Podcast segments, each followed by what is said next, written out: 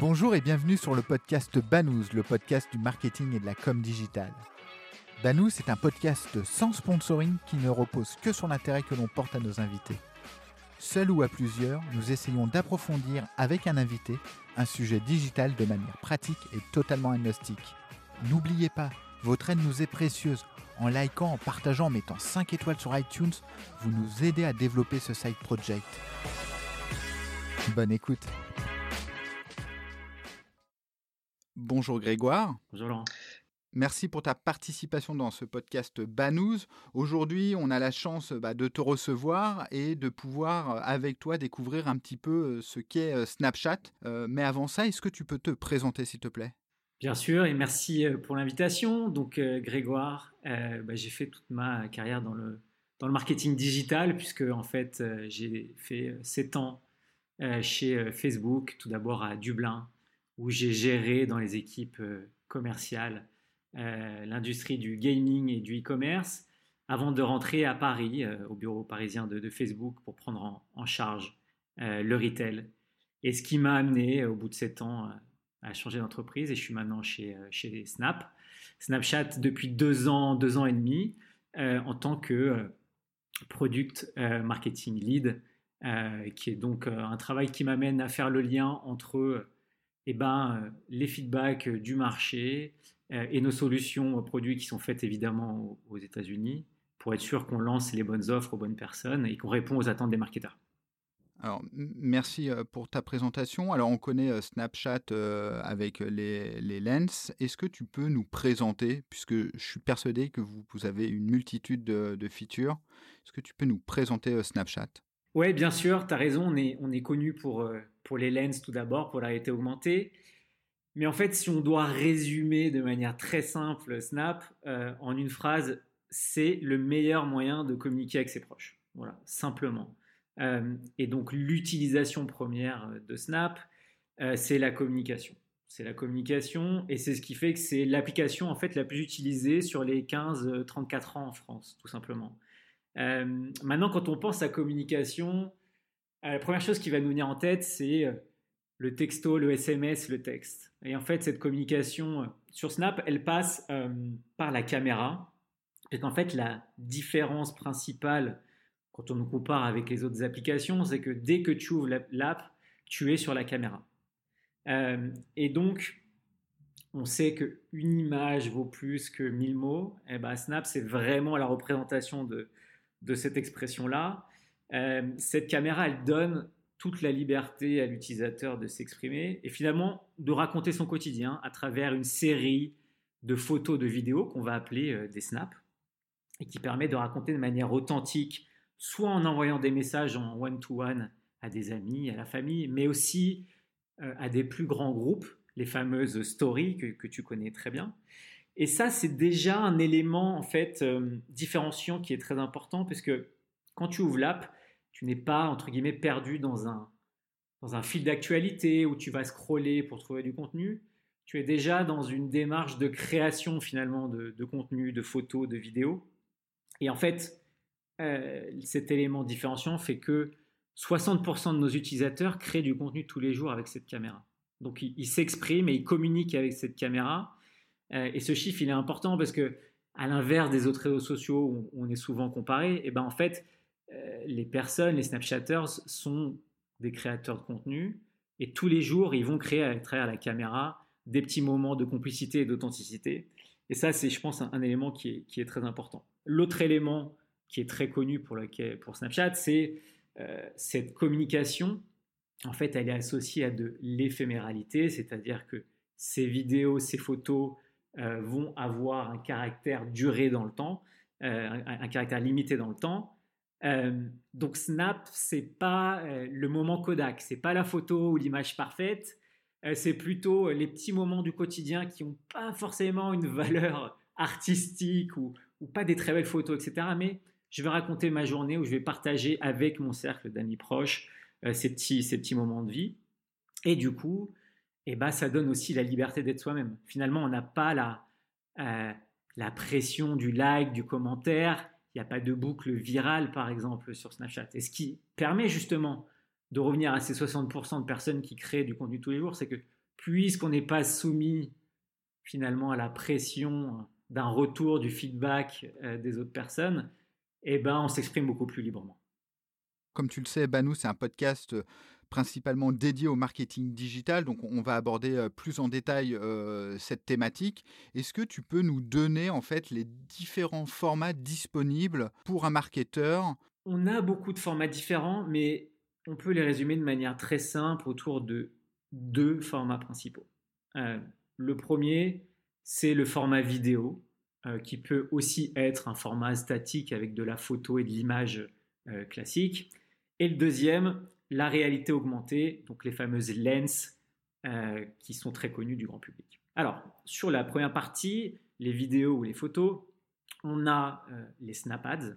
Les snapads, ce sont des formats photo-vidéo plein écran sur mobile qui sont skippables et qui vont venir s'insérer euh, entre les stories de plusieurs personnes. Donc les stories, c'est cet agrégat de Snap euh, de mes amis, de mes proches. Entre plusieurs personnes vient s'insérer une publicité plein écran et skippable, c'est Snap Ads.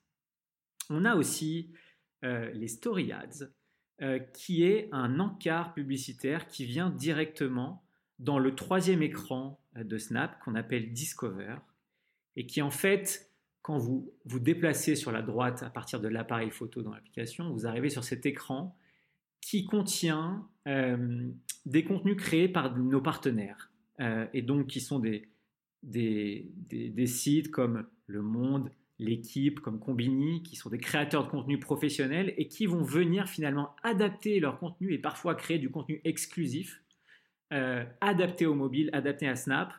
Et donc, euh, le marketeur peut venir s'insérer entre ces éditions avec ce qu'on appelle les story ads. Et enfin, pour finir avec cette partie vidéo, on a aussi ce qu'on appelle les commercials, qui est le, la première, le premier format non skippable sur Snap et qui vient dans ces éditions de, de, nos partenaires s'insérer entre plusieurs snaps de ces partenaires qui sont des publicités qui sont non skippables. Donc les six premières secondes sont non skippables, ce qui permet de, de travailler des temps euh, de, vidéos un peu plus longs, euh, notamment pour les campagnes de branding. Voilà, donc ça c'est pour la partie euh, vidéo. On a aussi un autre format de réalité augmentée qu'on appelle les lens. Leur particularité, c'est qu'elles apparaissent directement dans la caméra. Ça, c'est quelque chose qui est quelque peu disruptif ou un peu nouveau pour les, pour les annonceurs. mais quand on y réfléchit, on a commencé l'entretien ensemble en se disant que bah, Snapchat, on ouvrait directement dans la caméra. Et c'est une opportunité incroyable pour les marques, puisque en fait, Snapchat, c'est la caméra la plus utilisée au monde. Donc tous les jours, 4 milliards de snaps qui sont pris. Euh, ça fait de Snapchat la caméra la plus utilisée au monde. Et en fait, eh ben, les Snapchatters, ils l'utilisent beaucoup pour euh, ces, ces, objets de réalité augmentée qu'on appelle les lens. 75% euh, des Snapchatters utilisent tous les jours ou sont exposés tous les jours à de la réalité augmentée. Donc, on entend souvent le mot réalité augmentée comme un peu le buzzword du moment. Euh, mais il y a un vrai usage qui est là euh, sur, sur la plateforme et les, et Snapchatters sont, sont, sont vraiment fans de cette, de cette feature, ils l'utilisent tous les jours. Et du coup, c'est l'opportunité pour une marque de venir dans cette caméra directement pour proposer une expérience qui peut être assez multiple. Alors, ce qu'on a en tête tout de suite quand on pense euh, aux lens, eh ben, c'est euh, les face lens qui viennent directement sur le visage de l'utilisateur. Hein. On peut penser euh, à la lens où on a des oreilles de lapin, on va se transformer son visage en un caractère ou un personnage assez connu. et eh ben, finalement, la marque peut proposer des, choses assez surprenantes. par exemple, une paire de lunettes, s'habiller différemment, mais aussi elle peut retourner la caméra de l'utilisateur et projeter un élément de réalité augmentée euh, dans l'univers de l'utilisateur, sur sa table, sur son bureau, sur l'objet que la marque veut vendre, le recréer dans la caméra et donner finalement, recréer cette, cette expérience qu'il a en magasin ou de tester le produit directement dans la caméra. Voilà, donc c'est ça pour le deuxième format de, de réalité augmentée. Très clair. Et donc, euh, juste euh, pour mettre des mots marketing dessus, est-ce que c'est des, channels plutôt de branding ou euh, vous traitez quand même de la performance? Alors, on est euh, connu, tu as raison, plutôt euh, sur les les, opportunités de branding parce qu'on est connu pour les lens. et donc c'est vrai qu'on a commencé par ce format et il attire, il attire beaucoup de marques parce qu'évidemment on est, on est leader et on innove en permanence sur les différents formats qui sont possibles d'activer dans la caméra et en réalité augmentée. Donc on a beaucoup de succès qu'on peut partager sur ces, sur ces types de, de campagnes de branding, et on pourra, on pourra en parler plus tard. Mais tu as raison de, parler aussi de l'aspect euh, performance euh, qu'on a, qu'on a beaucoup développé ces dernières années. Et il y a plusieurs industries qui euh, trouvent beaucoup de succès sur Snap. La première, la plus évidente, c'est la partie applicative. Donc les applications mobiles, que ce soit pour du téléchargement ou du réengagement, finalement en un clic ou deux, on est capable de télécharger, puisqu'on est déjà sur son téléphone, l'app euh, et euh, il y a vraiment beaucoup euh, d'entreprises qui, ont trouvé beaucoup de succès. Et la deuxième qu'on est en train de, développer beaucoup en ce moment, c'est l'e-commerce, qui est un sujet un peu plus récent pour nous, mais sur lequel on a, lancé la semaine dernière une nouvelle offre qui s'appelle Dynamic Ads et qui permet en fait automatiquement à partir des flux, des catalogues produits, des marchands, de créer des publicités dynamiques sans avoir quasiment à rien faire, si ce n'est de décider qui souhaite-t-on retargeter en fonction bah, du parcours d'achat euh, et de vraiment faciliter la tâche des marketeurs et, d'inciter les utilisateurs qui sont rendus sur un site web à euh, convertir et acheter les produits qu'ils ont visités. Alors, je me permets de rebondir parce que tu parles de mes premiers amours lorsque je travaillais chez, chez Criteo et ça me fait penser tout de suite à ça. Je serais intéressé par savoir si vous utilisez le catalogue produit de l'annonceur ou vous êtes obligé un peu de le pimper pour avoir justement des visuels qui s'accordent directement dans votre environnement? Ouais, c'est un, c'est un des plus gros challenges de, de, de l'industrie puisque, bon, le temps se déplaçant la consommation se déplaçant sur mobile, il faut pouvoir adapter euh, des images et des catalogues qui ont d'abord été euh, faits, construits, pensés pour l'ordinateur fixe au mobile. Euh, et donc, alors, on utilise les catalogues qui sont chez les, marchands, et en fait, on essaie de leur donner des outils créatifs pour adapter ces images à l'écran mobile, à la verticalité. et donc, on a un ensemble de templates préétablis qui permettent à partir de l'image qui est dans le catalogue de l'adapter, de le reformater, de l'agrandir, de le remettre euh, dans, le, dans le bon sens, entre guillemets, et d'y ajouter des templates qui vont le rendre beaucoup plus euh, soit joli, euh, avec des éléments contextuels comme le prix, le nom de la marque, des choses qui viennent dynamiquement renforcer le message. mais c'est un défi créatif énorme qui nous attend, il y a encore beaucoup de choses à faire. Euh, tu as commencé par l'aborder, et puis de toute façon, quand on parle de Snapchat, on parle millennials obligatoirement. Est-ce que tu peux nous faire un bref aperçu des types d'audience qu'on trouve sur Snapchat? Oui, bien sûr. Alors, on vient de, publier nos nouveaux résultats trimestriaux, donc les, les, chiffres sont publics.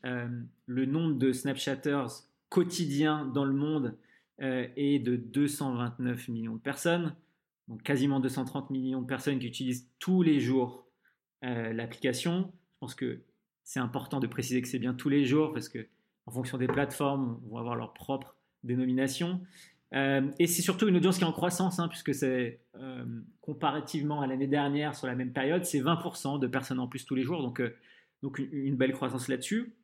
Et si on descend d'un cran et qu'on vient à parler de la France, euh, c'est 14 millions de, Français tous les jours. Euh, donc euh, c'est pour ça que c'est la première plateforme sur les 15-35, les, fameux millennials que tu, que tu évoques. et même si on finalement on s'intéresse pas que aux millennials, eh ben Snapchat c'est la troisième application la plus utilisée en France. donc je sais que ça peut, ça peut surprendre, mais un premier élément important de ces chiffres, c'est qu'ils sont audités. Euh, donc il y a peu de plateformes qui sont, on va dire, transparentes sur, euh, sur, ces chiffres-là.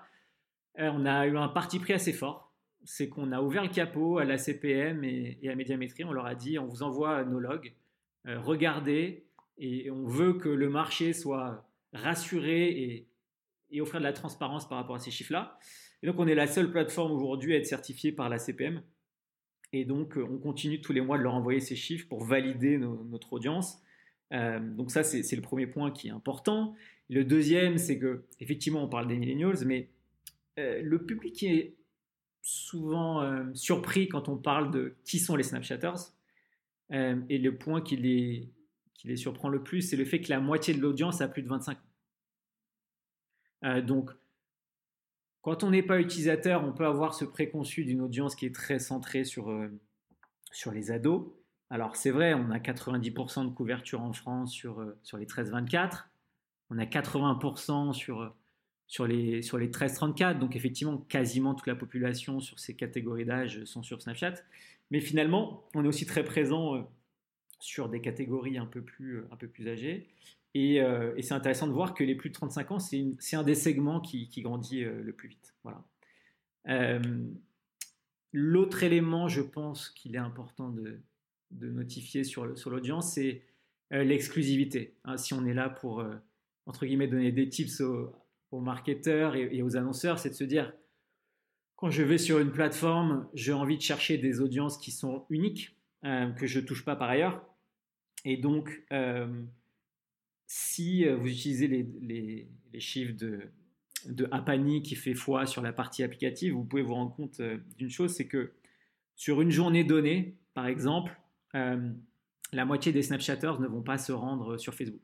Donc, sur les 14 millions, si vous n'êtes pas présent sur Snap, au final, bah, il y en a 7 millions que vous n'allez pas pouvoir toucher en n'étant pas sur, sur, sur Snap. Et donc, effectivement, c'est un incrément d'audience qui est absolument, qui est absolument primordial pour les marketeurs. On peut le voir sur la partie digitale, mais ce sera aussi vrai d'ailleurs sur la partie télé, parce qu'on a, a des études qui peuvent montrer que, qu'on apporte de l'incrément sur, euh, par rapport aux audiences télé.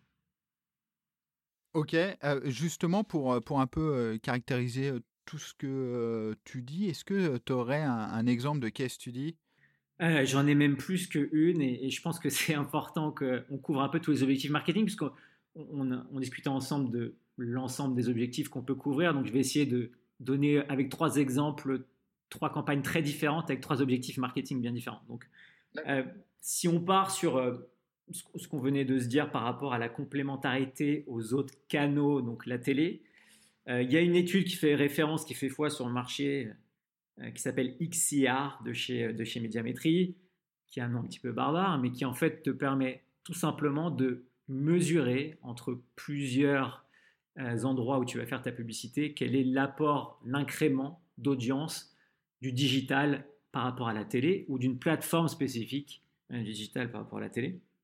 Et donc, euh, c'était il y a un peu plus d'un an avec Armani qui sortait un parfum qui s'appelle Only You et qui avait vraiment comme, comme audience principale les fameux millennials et qui a décidé de cibler les 18-34 à la fois sur Snap et en télé et du coup, grâce à cette audience, on peut mesurer quel est l'incrément, l'audience qui n'était touchée que sur télé, que sur Snap et euh, sur les deux plateformes. Et donc le premier point qui nous a confirmé sur la puissance de notre audience euh, avec Armani, c'est qu'on a pu valider qu'ils avaient réussi à toucher 10 millions de 18-34 euh, en France sur, sur 3-4 semaines de campagne. Donc la puissance du reach. Et surtout, le plus intéressant, c'était de mesurer sur ces 10 millions quel était l'apport unique euh, de Snapchat par rapport à la télé. Et euh, cette étude montre que 41% des personnes qui ont été exposées l'ont été uniquement sur Snapchat. Donc ça fait 4,1 millions de personnes qui ont été touchées uniquement sur Snapchat par rapport au plan télé. Donc ça, c'était un, cas très fort qui montre que finalement la complémentarité entre les différents écrans, elle se retrouve aussi dans les chiffres. Voilà, donc ça c'est le premier exemple. Euh, le deuxième, on a parlé de performance de e-commerce. Euh, sujet un peu plus récent, mais sur lequel on a déjà des preuves. Euh, et donc, on, a euh, lancé une étude avec un site qui s'appelle My donc on va dire un site digital native qui vend uniquement par le web des bijoux et des, et des, et des bougies sur, sur Internet, un pure player, stratégie e-commerce vraiment de génération de vente. Et donc, ils ont utilisé une de nos solutions qui s'appelle le Pixel, qui permet de mesurer et de traquer les ventes qui sont effectuées à partir d'un affichage publicitaire sur Snap. Et ils se sont rendus compte euh, d'une chose, euh, c'est que pour un euro euh, investi en publicité, eh ben, ils généraient 9 euros de, chiffre d'affaires suite à l'affichage d'une publicité Snap. donc, en termes de retour sur investissement publicitaire, très très efficace. Et surtout, d'après les, données qu'ils ont pu nous partager, c'était 18% moins cher en coût d'acquisition que, que, la, que la concurrence. Donc, ce sont des, études de cas qui peuvent être retrouvées sur, nos, sur notre site web si jamais. Si, si jamais on veut les retrouver. Oui, tout à fait.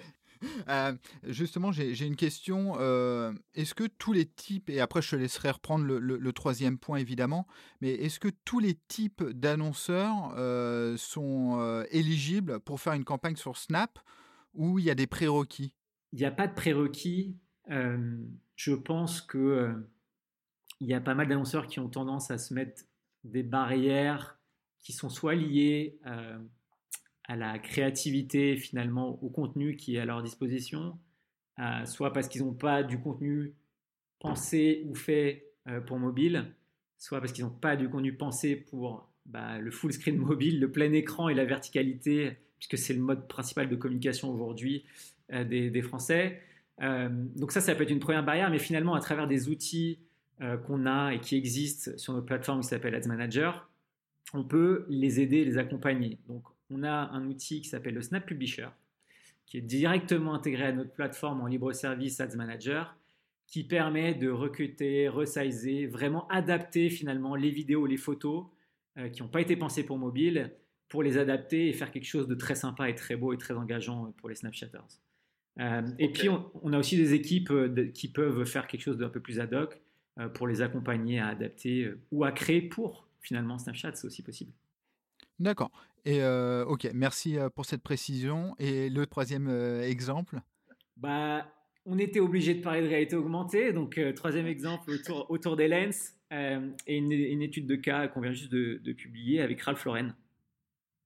donc, Ralph Lauren, tous les ans pour, pour Noël, ils, ont, ils mettent en scène leur fameux le polo bear, le, qui est un peu le personnage iconique de la marque qu'ils vont mettre dans différentes situations, qui est souvent mis en avant dans leur publicité. Et donc là, euh, on a utilisé la capacité de réalité augmentée des lens pour le mettre, euh, pour le mettre en avant autour d'une expérience qu'on appelle gamifiée, c'est-à-dire que quand on pense aux lens, on va penser au masque qu'on peut apposer sur le visage, mais finalement on peut créer des mini-jeux. Euh, l'utilisateur va pouvoir, en tapant sur son écran, par exemple dans le cadre à Florène, faire bouger le teddy bear qui était en train de skier sur une piste de Noël et le mettre dans différentes situations. Donc ça va au-delà juste euh, de euh, des choses qui étaient possibles de faire comme se mettre le bonnet Ralph Lauren ou, des lunettes ou, des habits. On pouvait aussi faire jouer ce, personnage-là. Et euh, une des choses principales qu'on a pu voir avec Ralph Lauren sur ce, sur ce format, c'est le temps passé avec, avec la lens, avec ce format de réalité augmentée, qui est en moyenne de 24 secondes. 24 secondes sur mobile, euh, c'est absolument gigantesque. Et finalement, c'est très révélateur de l'opportunité que représente la réalité augmentée. C'est que c'est un format qui est tellement engageant, euh, puisque l'utilisateur, il, fait partie de la publicité, finalement, il va jouer avec la marque ou, le produit de la marque. Et donc 24 secondes sur mobile, ça permet évidemment, euh, que ce soit en termes de mémorisation de la marque, en termes euh, d'augmentation de, l'intention d'achat, c'est extrêmement important de travailler sur cette durée passée sur la, sur la pub. Et on est allé un cran plus loin et on a mesuré en fait si les personnes qui avaient euh, euh, cliqué sur ces publicités, puisqu'en fait, au-delà de la lens, il y a toujours un bouton de call to action qui permet de rediriger l'utilisateur vers le site Ralph Lauren pour effectuer l'achat.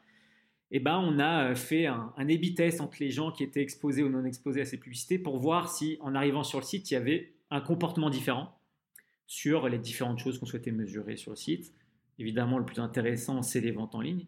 Et on a pu mesurer une augmentation de 19% des ventes sur les gens qui avaient été exposés à la lens, qui, comme tu disais tout à l'heure, est plutôt un objectif haut dans le funnel marketing, de branding. Mais pourtant, le fait d'engager les gens avec autant de, temps, eh ben ça, a permis de, de réaliser une augmentation des ventes sur cette population-là. Euh, merci beaucoup. Et est-ce que tu pourrais donner des astuces ou des conseils à un annonceur qui souhaiterait euh, faire une campagne euh, sur Snap? Oui, et, je pense qu'on va, en termes de conseils, on aime bien axer sur la partie créativité. finalement, l'adaptation des contenus au mobile et sur Snapchat est, est, trop important pour ne pas se concentrer là-dessus.